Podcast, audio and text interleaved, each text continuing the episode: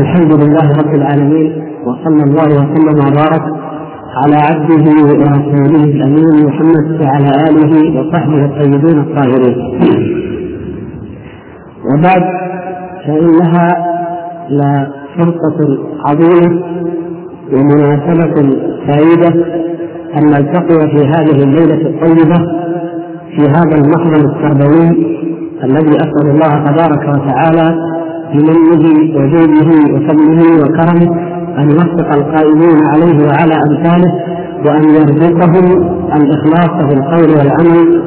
ونحن جميعا نرجو الله تبارك وتعالى لنا ذلك إنه سميع مجيب وإنه مما يزيد هذه الفرصة وهذا اللقاء في نفسي فرحا أن أرى الوجوه كما كنت أحب.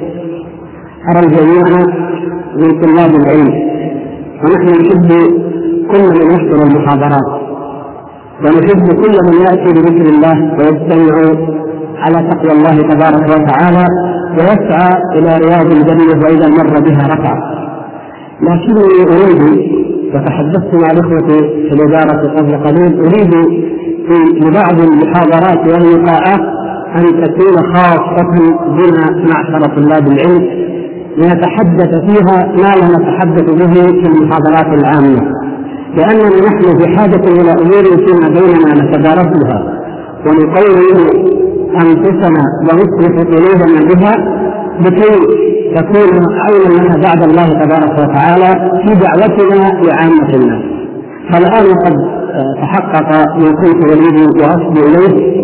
أقول لكم الكرام إن هذا اللقاء هو اللقاء الأول من محاضرات تتكرر بإذن الله تبارك وتعالى ابتداء في هذه المحاضر التربوية في المراكز الصوفية عن جانب عظيم ومهم جدا من جوانب الإيمان وهو ما يتعلق بأعمال القلوب التي غفل كثير من الناس عن أهميتها.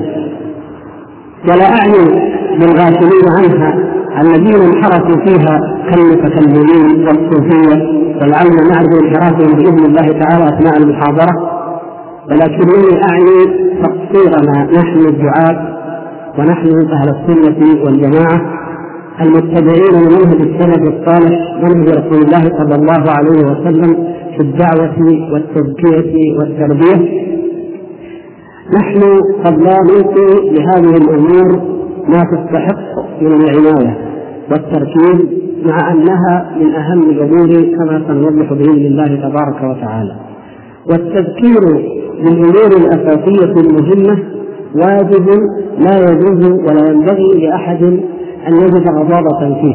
فإن الله تبارك وتعالى أكثر ما ذكر في القرآن ووعظ ونوع في الأساليب بالإيمان بالله تبارك وتعالى وتوحيده والإيمان باليوم الآخر مع أن المخاطبه قوم قد آمنوا بذلك من قبل الحمية والاصليه التي تنبني عليها حياة المؤمن وعبادته وأعماله يجب أن يذكر بها وأن يتحدث عنها كثيرا. فكيف إذا وجدنا أنها ربما اهملت لأسباب تختلف؟ وقد نأتي عليها إن أمكن ذلك بإذن الله تبارك وتعالى. المقصود أيها الأخوة الكرام أن نعلم أن هذا الموضوع مهم. ان ما يتعلق بالقلب وعمله مهم جدا. وأن علينا جميعا نحن طلبة العلم أن نراجع أول ما نراجع موقف قلوبنا مع ربنا تبارك وتعالى. وحال هذه القلوب من التزكية والطهارة والتصفيه والنقاوة. وأن نعرف أعمال القلوب ونتعرف عليها ونعلم نعلم مقدار ما لدينا منها وماذا ينقصنا وكيف فهمنا لها. ومعرفتنا وعلمنا بها. أهي كما يرضي الله عز وجل وكما كان السلف الصالح أم هنالك شيء من الخلل؟ فيتدارك فإذا صلحت هذه القلوب فإن الحال يكون كما سمعتم في الحديث الصحيح الذي ذكره الأخ الكريم. ألا أن في الجسد مضغة إذا صلحت صلح الجسد كله وإذا فسد فسد الجسد كله. ألا وهي القلب. اعلموا إخوة الكرام أن هذا الدين إنما نزل بحقيقته لتزكية القلوب وإصلاحها. ولهذا يقول صلى الله عليه وسلم أنا دعوة أبي إبراهيم. ودعوة أبيه إبراهيم هي قوله عليه السلام الذي ورد في قول الله تبارك وتعالى ربنا وابعث فيهم رسولا منهم يتلو عليهم آياتك ويعلمهم الكتاب والحكمة ويزكيهم فإبراهيم عليه السلام دعا الله تبارك وتعالى لما بنى هذا البيت العظيم العتيق أن يبعث في هذه الأمة هذا الرسول صلى الله عليه وسلم بهذه الأهداف بهذه الأغراض. ونحن ندري أن الله سبحانه وتعالى لما استجاب لعبده وخليله إبراهيم عليه السلام وذكر هذه الاستجابة كما وردت مثلا في سورة الجمعة قال هو الذي بعث في الأميين رسولا منهم يتلو عليهم آياته ويزكيهم ويعلمهم الكتاب والحكمة فنلحظ هنا أن هذه الثلاثة اختلف ترتيبها ما الذي حدث؟ ما الذي تقدم؟ تقدمت ماذا؟ أنتم معي ولا لا؟ تقدمت التزكية على التعليم. تقدمت التزكية على التعليم. ولا شك أن الإنسان لا يمكن أن يتزكى إلا بأن يتعلم الكتاب والسنة ويتعلم الهدى الذي جاء به النبي صلى الله عليه وسلم. لكن عندما تتقدم التزكية فهي من باب تقديم الغرض والغاية على الوسيلة التي تؤدي إلى هذا الغرض. اذا فالأصل هي التزكية. الأصل هي تزكيه هذه القلوب وهذه القلوب هي محط نظر الله تبارك وتعالى من العبد. إن الله لا ينظر إلى صوركم وأجسادكم ولكن ينظر إلى قلوبكم كما جاء في الحديث الصحيح. هكذا وهي محل الابتلاء ومحل التمثيل ومحل الأعمال التي لو استعرضناها جميعا وقد نأتي على كثير منها إن شاء الله. لعجبتم ولعلمتم أن لهذه القلوب شأن عظيم عند الله تبارك وتعالى. كيف لا والقلب هو الذي إذا حي حي الجسد وإذا مات مات الجسد؟ الحياة هي حياة القلب والموت موت القلب والمرض مرض القلب. ولذلك نجد آيات عظيمة جدا وكثيرة تتحدث عن أعمال القلوب. وأعظم عمل من هذه الأعمال بلا ريب هو الإيمان الذي هو الدين كله. الإيمان هو الدين كله. ونحن الذين خاطبنا الله تبارك وتعالى مثل الإيمان يا أيها الذين آمنوا المقصود به الذين استجابوا لله تبارك وتعالى وأذعنوا ظاهرا وباطنا قولا وعملا؟ الإيمان عند أهل السنة والجماعة هو كما تعلمون قول وعمل ولا بأس أن نذكر بهذه الحقيقة لأنها مدخل للموضوع. إذا كان الإيمان قولا وعملا عند أهل السنة والجماعة فقلنا إن القول قولان والعمل عملا. فالقول القولان قول القلب وهو إقراره وتصديقه وقول اللسان وهو أيضا إقراره وتصديقه بالصحيح والعمل عملين عمل القلب وعمل الجوارح. فلا أحد من المسلمين يجهل أنه لابد من عمل الجوارح كالصلاة والصيام والزكاة وما أشبه ذلك وأوضح منه عند المسلمين عامة الإقرار باللسان قول اللسان لكن ما يتعلق بالقلب مع أنه هو الأهم قد يخفى على كثير من المسلمين كما أشرنا ولهذا ولهذا نجد أن الله سبحانه وتعالى يخاطبنا بذلك ويبين لنا أهمية القلب. مثلا لما جاء الأعراب ماذا قالوا؟ قالت الأعراب آمنا قل لم تؤمنوا ولكن قولوا أسلمنا ولما يدخل الإيمان في قلوبكم. إذا الأعراب أسلموا بمعنى حصل منهم الانقياد الظاهر.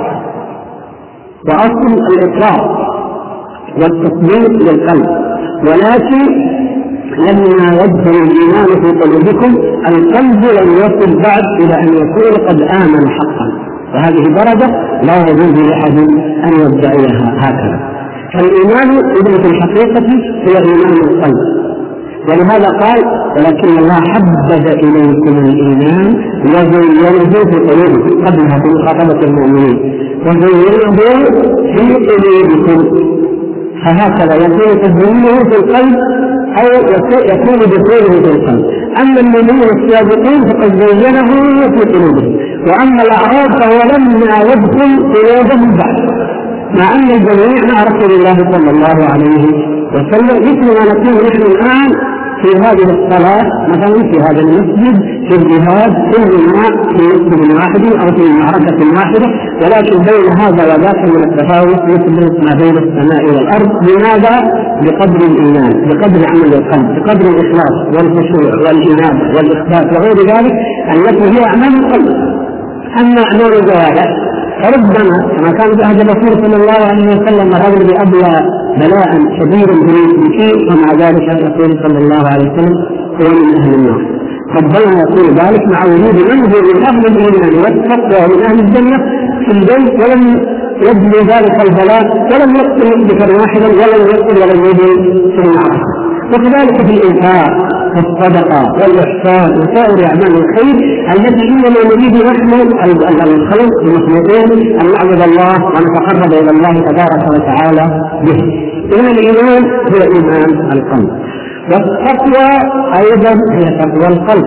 كما قال الله تبارك وتعالى ذلك من يعظم شعائر الله فإنها من تقوى القلوب. ويقول صلى الله عليه وسلم التقوى ها هنا التقوى ها هنا التقوى ها هنا. ويشير, ويشير إلى صدره ثلاث مرات. اذا محل التقوى أيضا هو القلب والتقوى تشمل كل أعمال الخير والبر والصلاح ولا سيما اذا افردت ولعلكم تذكرون انه قد تقدم مبحث في هذا في أول مباحث الإيمان كما ذكره شيخ الإسلام في أول كتاب الإيمان. لفظ البر ولفظ التقوى وأمثالها التي تأتي في القرآن إذا جاءت فهي تشمل كل أعمال الإيمان الظاهر منها والباطن. والامور الاخوه الكرام هي التي تسلم أو تقسو أو تمرض والقسوه هي النور إذ الثلاث الحالات تنتاب القلوب أما السلامة فقد جاءت أيضا في كتاب الله تبارك وتعالى كما في قول الله عز وجل ما منه الله تعالى. إلا من أتى الله بقلب سليم. يوم لا ينفع مال ولا بنون إلا من أتى الله بقلب سليم بحيث خالص متجرد من الشرك. لا تشوبه شاربة من شرك ولا نفاق ولا رياء. ويقول الله تبارك وتعالى أيضا في موضع آخر عن سلامة القلب في حق من يقول يا أخوان. لا السلامة السلامة في حق إبراهيم الخليل أحسنت ماذا قال؟ إذ جاء ربه بقلب سليم إبراهيم عليه السلام هو الذي حقق ذلك ولذلك أمر رسول الله صلى الله عليه وسلم بالإقتداء والاقتداء به. لأن قلبه عليه السلام سلم من الشرك وسلم من الولاء بغير الله وسلم من المداهنة أو المجاملة أو الرياء أو النفاق فخلق وتجرد وتطهر من الله وحده لا شريك له. إذ جاء ربه بقلب سليم طيب هذه هذه السلامة. فالمرض المرض نعم. كما قول الله تبارك وتعالى أتي قلوبهم مرض أن يرتابوا أن يخافون أن يحيط الله عليهم ورسوله. إن القلوب تمر والآيات من مرض القلب كثيرة. كثيرة من يجي غير هذا. تفضل. في قلوبهم مرض فزادهم الله مرضا. نعم.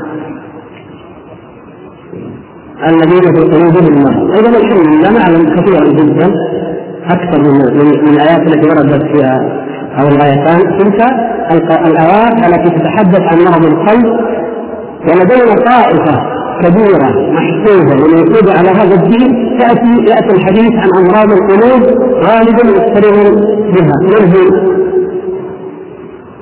المنافقون نسال الله العفو والعافيه انظروا يا اخواني بالخطر الخطر العظيم. وهل هناك مؤمن يخشى أو يخاف من شيء أكثر مما يخاف من أن يكون منافقا؟ هذا أخطر ما يجب أخطر ما يجب أن نخاف أن نكون من المنافقين والعياذ بالله تبارك وتعالى. فلا ينفعنا عمل مهما كبر ومهما عظم. لأن المنافقين ينفقون ولكن ينفقون وهم كاملون والمنافقون يصلون ولكن يصلون وهم كسالى والمنافقون يخرجون للجهاد ولكن لو خرجوا فيكم ما زادوكم إلا خبالا. حصل إذا خرجوا. إذا ليست مثلا ان الأعمال تقع ولكن للاسف الكرام أن تكون مع قلب سليم من المرض ولهذا خاطبهم الله ذكر الله سبحانه وتعالى وصفهم من الذين قالوا آمنا بأفواههم ولم تؤمن قلوبهم ما الذي ينفعهم؟ ما لا ينفع من امن بفيه يعني بلسانه وقلبه ولم يؤمن قلبه، أينفعه ذلك بشيء في الدنيا أو في الآخرة؟ لا ينفعه إلا السلام من سيف المؤمنين في الدنيا لأنه قد دخل في دائرة من عصم دمه بقول هذه الكلمة ظاهرا هكذا ولهذا لما ضرب الله تبارك وتعالى المثل لهم في في سورة البقرة في أولها جعلهم أن تقول من السماء في ظلمات ورعد وبرق. يعني ليسوا كالكفار الذين لم يروا نورا مطلقا. لكن هل ينفع هذا الصوت هذا البرق وهذا الرعد؟ لا ينفعهم بل يمخيف لهم لأنهم لن يبعدوا بقلوبهم من الله تبارك وتعالى. ولو أدعنوا وعاملت قلوبهم لاستنارت وما كان ذلك إلا نورا يزول في قلوبهم وحياة يحيون بها ويزكون بها أعمالهم. والقلوب اذا هي التي تطمئن يعني تؤمن وتسلم من المرض فتطمئن. كما قال الله تبارك وتعالى ألا بذكر الله تطمئن القلوب؟ وقال أيوه.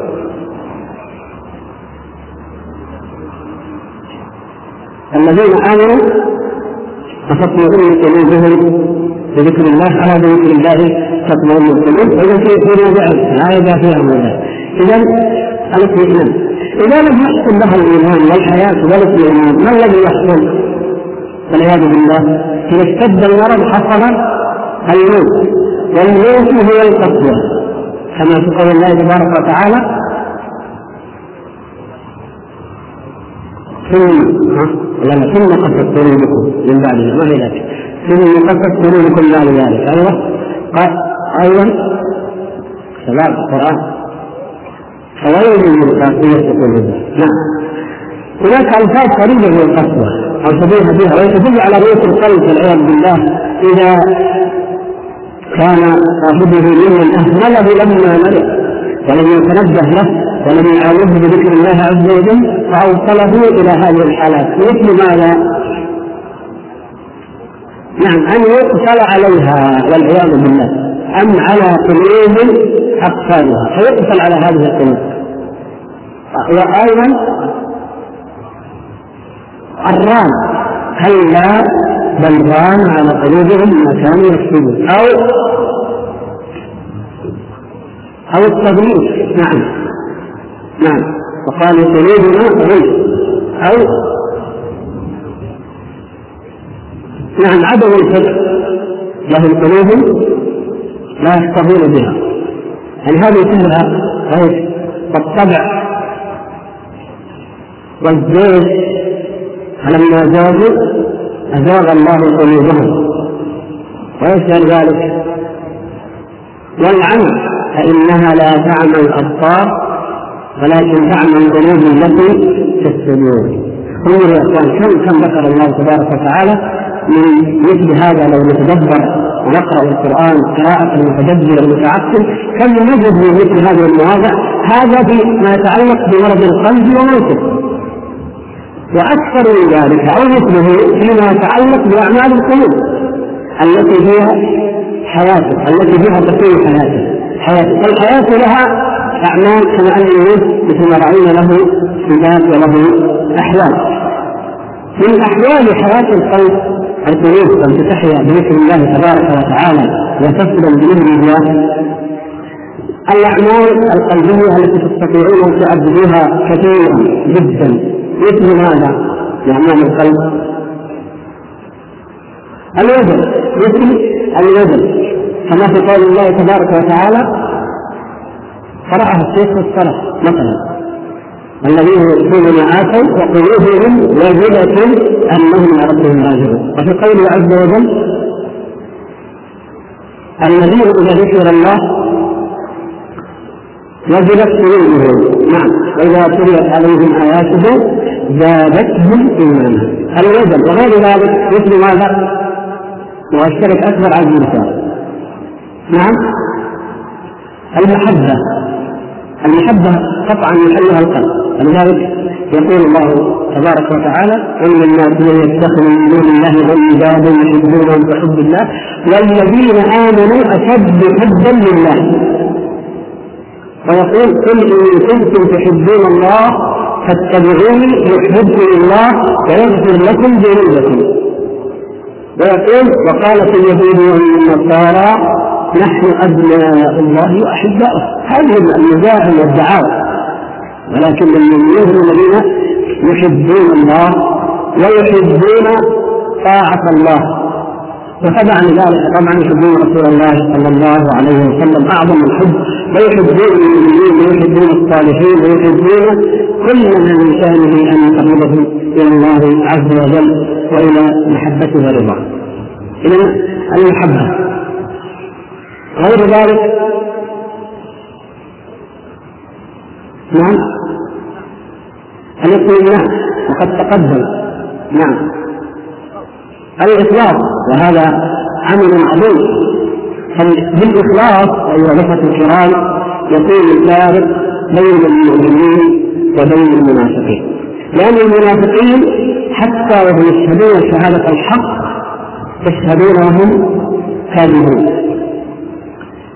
فإذا أردنا أن نفرق بين المؤمنين وبين المنافقين فالتصديق والإخلاص هذان العملان هما أساس ذلك وهما أعظم أعمال القلوب ومعهما المحبة واليقين على ما سنفصل إن شاء الله إنه ناتي إلى ذكر كل عمل من الأعمال وماذا يترتب عليه وما معناه وما هي حقيقته. إذن الإخلاص يأتي عليه بأدلة لا بأس وإن كانت حاضرة عند الإخوة. مثل ماذا؟ مثل اللي ما شاركوا معلش. على الإخلاص وما أمروا آية البينة أيضا وما أمروا إلا ليعبدوا الله مخلصين له الدين حنفاء ويقيموا الصلاة ويؤتوا الزكاة وذلك دين القيم. نعم. هكذا أمروا. لو عبدوا الله تعالى على غير إخلاص لما قبل منهم ولما نفعهم ذلك في شيء. ولا سيما اذا فقد الإخلاص كله. أما إذا كان الإخلاص يعني آه، نقصا كان لم يكن فقدا بل نقصا في شواهد فهذا له حكم أهل الوعيد والانصاف على من سمع إن شاء الله تعالى عندما نبين تفاوت الناس في مثل هذه الأعمال القلبية. طيب غير ذلك غير غير الإخلاص. الإثبات. والإثبات باللغة ما معنى؟ الخبط باللغة ما هو؟ الخبط في المنبسطة والإثبات أثبت إذا طأطأ حتى يساوي بالأرض. لاحظوا في هذا دليل على كمال الانقياد والإذعان. فتثبت لهم قلوبهم. إثبات يعني لا اعتراض لا لو ارتفعت هكذا لكان فيها نوع من إيش؟ من الاستكبار. وهكذا قلوب الكفار هذه قلوب متكبرة جبارة ولذلك كثيرا ما يصفهم الله سبحانه وتعالى بوصف الاستكبار.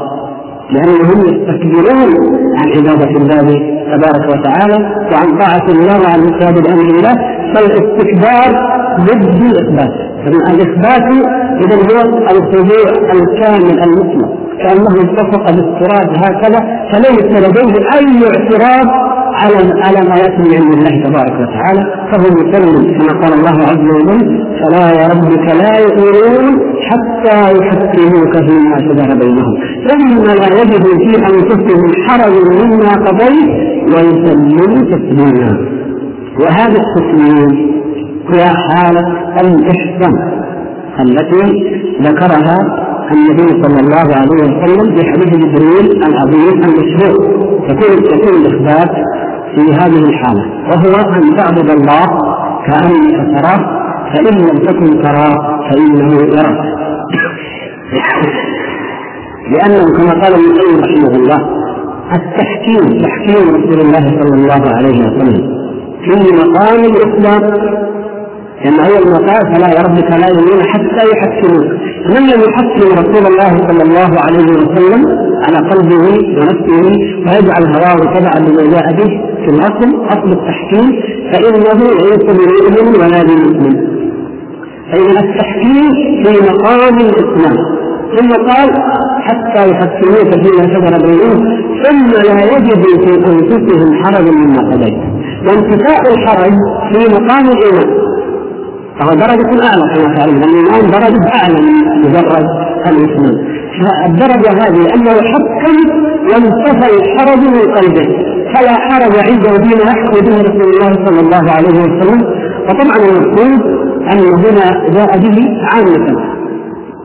أي ما قرأنا وأثرنا من حكمه صلى الله عليه وسلم وهديه وسنته الظاهر منها والباطن فنجعل كأن نفترض ونجعل الحال كأن رسول الله صلى الله عليه وسلم بنفسه قائم بين ظهرانينا يقول اعملوا كذا ولا تعملوا كذا. والا فما بما بما غاب رسول الله صلى الله عليه وسلم. إنما غاب بجسده وأن دينه وسنته وهديه فهي بين ايدينا وحجته قائمه علينا فلا بد من انتفاء الحرج. هذا في مقام الإيمان. ثم في مقام الإحسان يقول ويسلموا تسليما وهذا التسليم هو الذي لا تخطر على البال معه أدنى اعتراف ابدا. كما كان الصديق رضي الله تعالى عنه. وتعلمون تقريبا لما كان صلح الحديبية. الصديق رضي الله تعالى عنه الوحيد سبحان الله من غير الصحابة جميعا الذي سلم في هذا ولم يعترض. كان رجل في هذه الأمة في الإيمان والدين وهو من؟ عمر رضي الله تعالى عنه أبى يا رسول الله يقول يا رسول الله ألستم المؤمنين؟ ألستم الكافرين؟ قل بلى قال فكيف نعطي في دينهم؟ لأن الشروط مجحفة لا وسلم تسليما رضي الله تعالى عنه لكن ليس ذلك عن رد بأمر رسول الله صلى الله عليه وسلم أو تقدير بين يدي الله ورسوله وإنما غيرة منه على دين الله وحرص منه على علو الدين وبنوعه وتوجيهه وانتصاره على أعدائه فيرى أن هذه الشروط مجحفة بالمسلمين كما هو في ظاهر الحال. فما سلم تسليما بحيث لا يكون لديه أي ممانع ولا مدافع ولا منازع وإذا علمنا ذلك علمنا أهمية اعمال القلوب وأن التزكيه تحتاج إلى صبر ومصابره ومثابرة ومجاهدة ومحاضر تربوية وعمل ذاتي من يربى أو يزكى بنفسه ومن المجتمع ومن الأمة حتى تسكو هذه القلوب وتصبح هذه الحالة. حالة الاحسان ولهذا يقول عمر رضي الله تعالى عنه فأعتقت وتصدقت لذلك يعني كبير كما قال رضي الله تعالى عنه. يعني اعتق وتصدق من أجل وقوفه ذلك اليوم وهو ما كان اعتراضا على رسول الله صلى الله عليه وسلم. لكنه أنزله عن دائرة التسليم المطلق الذي فعله الصديق رضي الله تعالى عنه. وكان الصحابة كذلك كعمر رضي الله تعالى عنه. لكن لم يستطيعوا وليس فيه كما تعلمون جرأة عمر رضي الله تعالى عنه قل أن يكون فيه جرأة عمر. فلما رأوا رسول الله صلى الله عليه وسلم نفسه يحلف يتحول عندها العمل عمليه من سورة المؤمنين رضي الله تعالى إذا الشاهد يا الكرام هذا عمل مثلا من الأعمال وهي كثيرة مثلا الإثبات. غير ذلك من عمل القلب الإنابة نعم. وأنيبوا إلى ربكم وأسلموا له. الإنابة ومعناها قريب من معنى أو في النهاية لكن أناب في اللغة بمعنى إيش؟ عاد ورجع. نعم. فالإنابة في إثبات من هذا المعنى أن يعود الإنسان وأن يرجع إلى الله رجوعا كليا متجردا خالصا لله تبارك وتعالى. يرجع عن كل ما لديه من أهواء من أغراض من شهوات من دوافع من مواجع ويجعل همه هو رضاء الله تبارك وتعالى. طيب غير ذلك؟ الخشية نعم. الخشية أمرها عظيم. والله سبحانه وتعالى مدح وأثنى الذين يخشونه فقال إنما يخشى الله من عباده العلماء. العلماء بالله هم الذين يخشون الله تبارك وتعالى. لا خير في علم لا يؤدي إلى خشية الله سبحانه وتعالى. فالخشية أيضا قد جاءت في مواضع كثيرة لكن نحن يعني نستطيع بالبيت أيوه غير ذلك.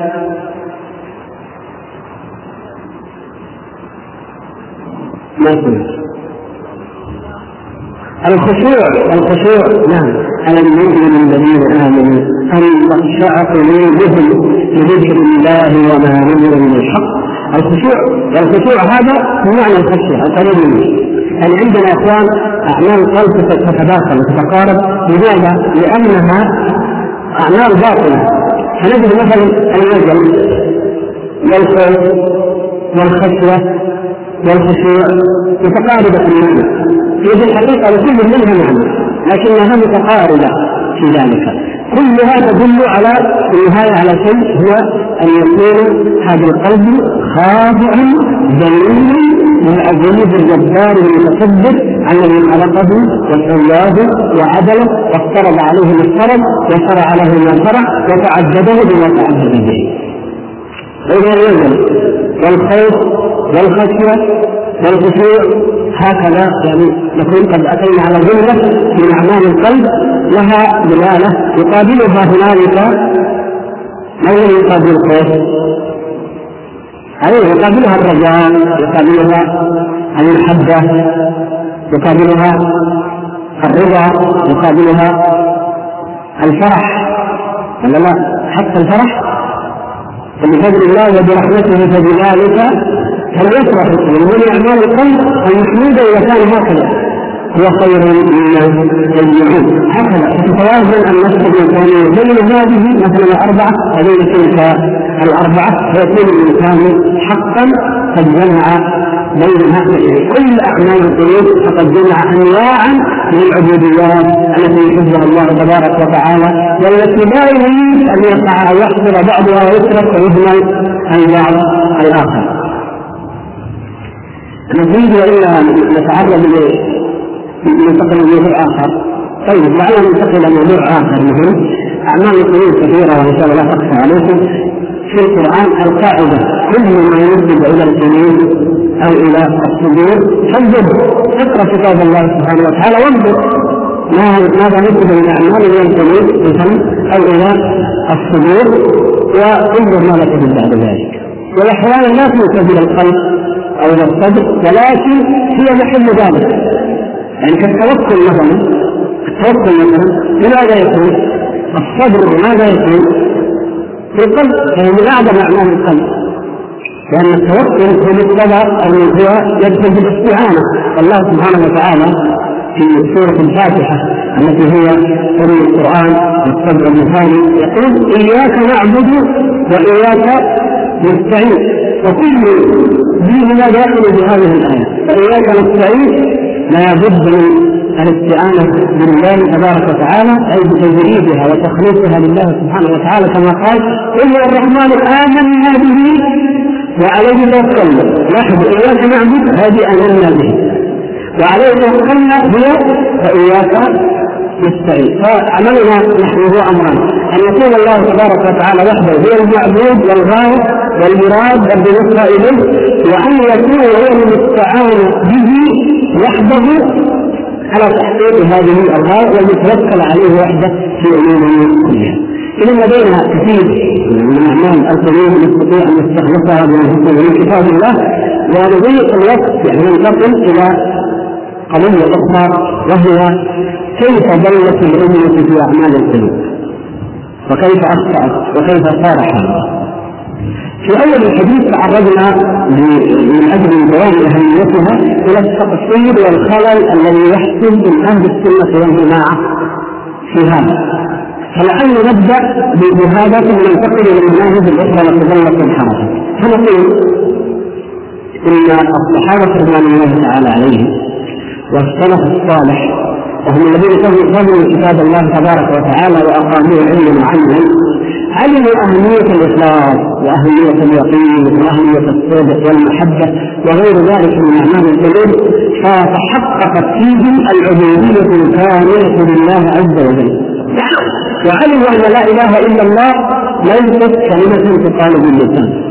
وعلموا ان الإنسان إذا انقاد بقلبه وخضع وخشع فلا بد أن يعمل وأن تنقاد جوارحه؟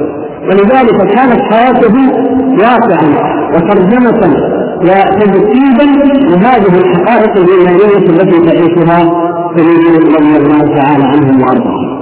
الذي حدث في العصور المتأخرة لأهل السنة والجماعة ولا نتكلم عن من عداهم أنهم اعتراهم وأعترى غيرهم ولكن بقدر اعتراهم بالضعف إن حصل المفهوم تضاءل في أذهانهم أصبح الدين وكأنه الشعائر الأساسية فقط.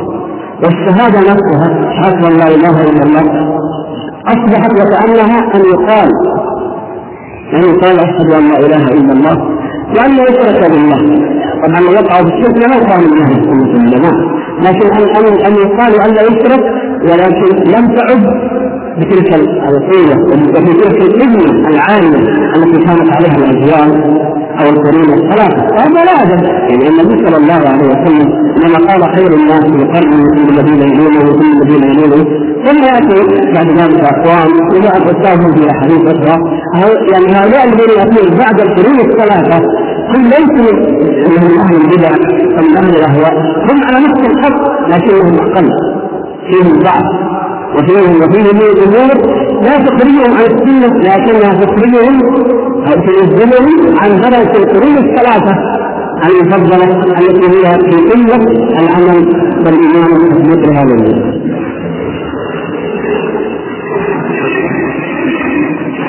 ودليل ذلك أن الذين فهموا حقيقة أعمال القلوب العلماء وتكلموا عنها بوجود شيء من الغرابه استغربهم أو ربما أنكر عليهم البعض. ولا نعني بالبعض أهل البدع. هذا حديث آخر لكن بعض أهل السنة أيضا أن هذا كانه جاء بشيء جديد أو اتى بأمر ما كان يؤتى به من قبل أو انه على الأقل جاء بشيء هم لم يعرفوه من شيوخهم انظروا كيف استغرب الموضوع به الشيخ الاسلام ابن تيمية رحمه الله؟ وما جاء به الشيخ محمد بن عبد الوهاب رحمه الله. إن بعض الناس فيه من الخير فيه من الصلاح ولا يحب أهل البدع ولا يركن إليه. كانوا أيام دعوة الشيخ محمد وفي أثناءها وقبلها ومع ذلك ما دعوا إلى مثل ما دعا إليه. ولم يجددوا مثل ما جدد لماذا؟ ما فقوا إلى ما فقوا إليه. طبعا كل هذا بتوفيق الله عز وجل. لكن الشيخ رحمه الله وقبل شيخ الإسلام الإمام أحمد فهموا وعلموا أن هذه العقيدة قول وعمل وأن القلب إذا حي ويتحرك وينطلق فلا بد أن تتحرك الجوارح وتنطلق في الحياة فليست المسألة تقريب. يعني أن نجلس ونكرر عقيدة الأسماء والصفات عقيدة القدر عقيدة اليوم الآخر. وكل منا يحفظ هذا العلم ثم ينطلق راشدا إلى بيته ويكون قد حصل له الخير والعلم والفضل. لا شك أنه حصل له خير وعلم وفضل والحمد لله شيء عظيم. لكن الأمر أكبر من ذلك. لأنهم علموا أو تعلموا كما كان صلى الله عليه وسلم يعلمهم أن يكونون قبل القرآن هؤلاء الذين درسوا هذا العلم علموا أنه لا بد أن يتحول إلى عمل وإلى دعوة وإلى جهاد وإلى صبر وإلى مصابرة لذلك انطلقوا بواقع الحياة لا يمكن أن يقر الإمام أحمد رحمه الله الأمة وهي تنصرف وتنحرف من العقيدة الصحيحة إلى عقيدة فاسدة وإن هي وإن يريد وإن يريد وإن حصل له ما حصل كما تعلمون وشيخ الإسلام ماذا جرى له وكم جرى وكم وكم ومع ذلك أراد أن يحرك هذه الجهاد في أول الصفوف يجاهد أمام طلبات القتال يذهب بنفسه ويعتبر بأقوى الكلام أمام الباطنيه يأخذ طلابه ويأخذون يذهب ليقاتل الباطنيه في الجبال. يدعو لنا لمقاتله الصليبيين يعني حياة حقيقية حياة جوارح واعمال جوارح مع حياة القلب ومع عمل القلب. هكذا فهم هؤلاء. ولهذا ولكن يقول ليس كل من هذا المبالغ التقصير حصل من المسلمين في هذا. ثم لما جاء بعض الشيوخ أيضا محمد عبد الوهاب رحمه الله؟ كان الأمر كذلك. والآن نحن نحن نعيش على هذه العقيدة وعلى بقايا هذه الدعوة. ومع ذلك لديه من الضعف الظاهر البين الواضح الجليل الذي يدل على انه لم يحقق اعمال القلوب كما ينبغي. وإن كان الحمد لله في الجمله بجانبين في أهل الاهواء والبدع لكن ليس الأمر في جانب أهل الاهواء كان ان ترتقي أنت في درجات الإيمان واليقين والإخلاص والدعوة. ولذلك كم من المسلمين من أهل السنة الذين يعني لم يتعلموا هذا الأمر بالذات كم منهم يدرك شروط لا إله إلا الله. نحن عندما نقول شروط لا إله إلا الله. ماذا يأتينا؟ هي شروط لا إله إلا الله يا شباب؟ العلم؟ والاخلاص واليقين والصدق؟ والقبول؟ اذا يعني رجعنا بايش؟ هي أعمالكم. التي نتحدث عنها. ما شاء الله. إذا هذه هي. إذا لا إله إلا الله تقتضي هذا. وهذه شروطها وأساسيات الإيمان. فنحن رجعنا إلى هذه القضية. أقول الذي لم يتعلم هذا ولم يشهد الله له ربما لا يتخيل أن لها شروطا أصلا وأن لها أركان أصلا وهو إن شاء الله على الإيمان وعلى السنة فيه الخير ولا ياتي البدع ولا الضلال لكن هذه يقول إشارة تكفي لتعرفوا أن الأمة لديها هذا الخلل وهذا الواضح. أما إن انتقلنا إلى غير أهل السنة والجماعة وماذا عملوا وما هم ينقصوا من أعمال القلوب ماذا نجد؟ أولا الطائفة الأولى طائفة أهل الكلام المتكلمون والمتكلمون هؤلاء هم الذين تقرر كتبهم وكلامهم ومناهجهم الآن في الجامعات والمعاهد والمدارس الإسلامية خارج هذه البلاد إلا ما رحم الله. بل ربما قررت بنا في بعض الجامعات. وتدرس وجدت في بعض المساجد عقائد أهل الكلام التي يقولون فيها كما صرح الباقلاني وهو أكبر ائمه المذهب الاشعري المتقدمين. وغيره ذكر شيئا من هذا اليوم يقول إن الإيمان هو التصديق بين سائر اعمال القلب والجوارح يعني الإيمان عندهم مجرد التصديق دون بين سائر اعمال القلب والجوارح اليوم الإرشاد يأتي بالخلاف يقول قال جهم الإيمان والمعرفة بالقلب. وقال السلف الايمان قول وعمل كذلك وقالت الخوارج ثم يقول والذي ارتدوا بدين إلى آخره هو أن الإيمان هو التصديق بالقلب فقط. سبحان الله. يعني غير غير عبارة جهل التي هي المعرفه لكن قال مجرد التصديق يعني بصراحة يقول السلف كذا وغيرهم كذا وكذا وأنا لست مع هؤلاء. يعني يرفض مذهب السلف بعد أن نقل واورده وذكره كيف يكون هؤلاء من أهل السنة والجماعة؟ وكيف يكون المتبعين من أهل السلف الصالح؟ وهم يذكرون ويتعمدون مخالفته. والى أي رأي يخالف؟ إلى رأي ليس ببعيد عن رأي ذهن وإن غيروا المعرفة جعلوها تصديقا إذا تجرد التصديق عن الامر عن بقيه أعمال القلب والجوارح فإنه يصبح بالحقيقة علم مجرد أو معرفه مجرد معرفة. لا أكثر ولا أقل فكأن الاختلاف بينهم لفظي فقط اذا هؤلاء المتكلمون ماذا تتصورون أن يكون نتيجة ان تدرس عقائدهم هذه الباطنه من اقصى الاسلام مرورا بالهند بنغلاديش باكستان أو الوطن من قبلها إلى الدول العربية إلى تركيا إلى إفريقيا. ان تكون المناهج التي يتعلم يتعلمها الناس هي هذا. فيقال لهم إن الإيمان فقط هو التصديق ولا يدخل فيه أعمال القلب ولا أعمال الجوارح. يترتب على هذا يا أخوة الكرام خطر عظيم جدا وهو الواقع في أحوال المسلمين اليوم أنه اعتقدوا اذا أن الكفر هو التكذيب. ما دام الإيمان هو التصديق أو الصدق طبعا التصديق فإن الكفر هو التكذيب.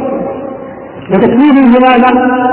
يعني من اعتقد أن الله حق وأن الرسول صلى الله عليه وسلم صادق فقد صدق فهو مؤمن فالكافر هو الذي يعتقد ان أن الله ليس حق مثلا وأن محمد صلى الله عليه وسلم ليس صادق وهذا كم من المسلمين يعتقد ذلك. قليل جدا. من فضلك اقلب الشريط.